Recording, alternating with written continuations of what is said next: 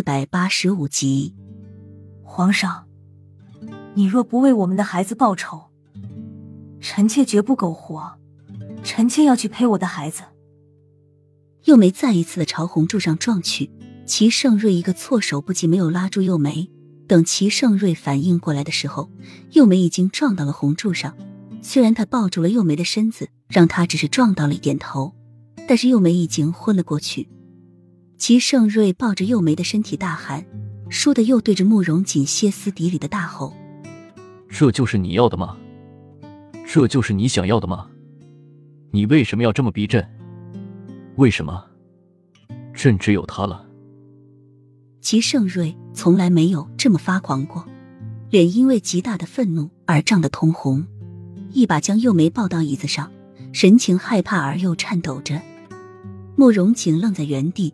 他只是想救下洛英和柳荣的命，根本没有想到这么多，没有想到幼梅为孩子报仇的心如此之重，不惜以死为代价。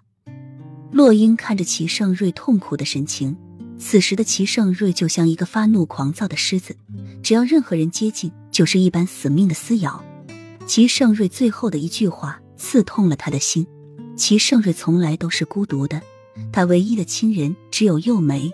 幼梅如果就那么死了，齐盛瑞一定会发疯。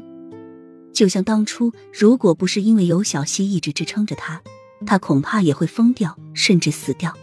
一个人把所有的希望都集中到另一个人身上，只要那个人死了，那么这个人就等于失去了活下去的动力，就像一个玩具没有了电池一样。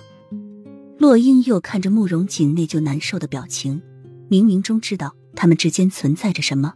如果又梅就这么死了，慕容锦怕是愧疚一辈子。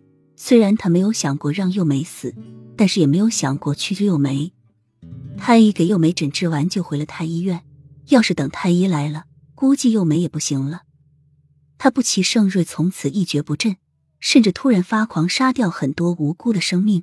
最重要的是，他不想慕容锦因为他们而内疚难受一辈子。他看得出慕容锦表情很痛苦，很难受。尤其是看齐盛瑞的时候，他似乎有些懂了，但是又不太懂。洛英握握拳，最终走到幼梅身边，将她额上的血迹清理干净。从伤口处看，撞的不是太重，头骨应该没有被撞裂掉。